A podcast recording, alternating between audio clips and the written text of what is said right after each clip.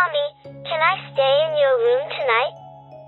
The walls won't stop staring at me. I sigh and roll out of bed. There's nothing in your room.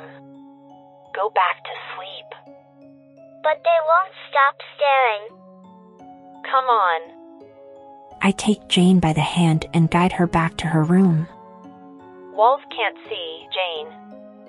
They don't have eyes. Mine do. They do, and they keep looking at me. We cross the threshold of her doorway, and I set her up on the bed.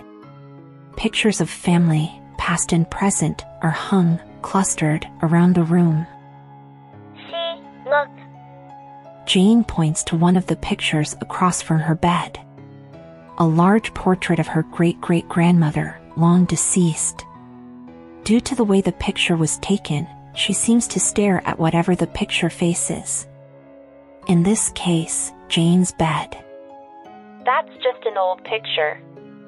I can't change that it looks like she's staring. can you take it down? Please? I sigh. Sure. I reach to pull down the old portrait. Her eyes slowly lock with mine.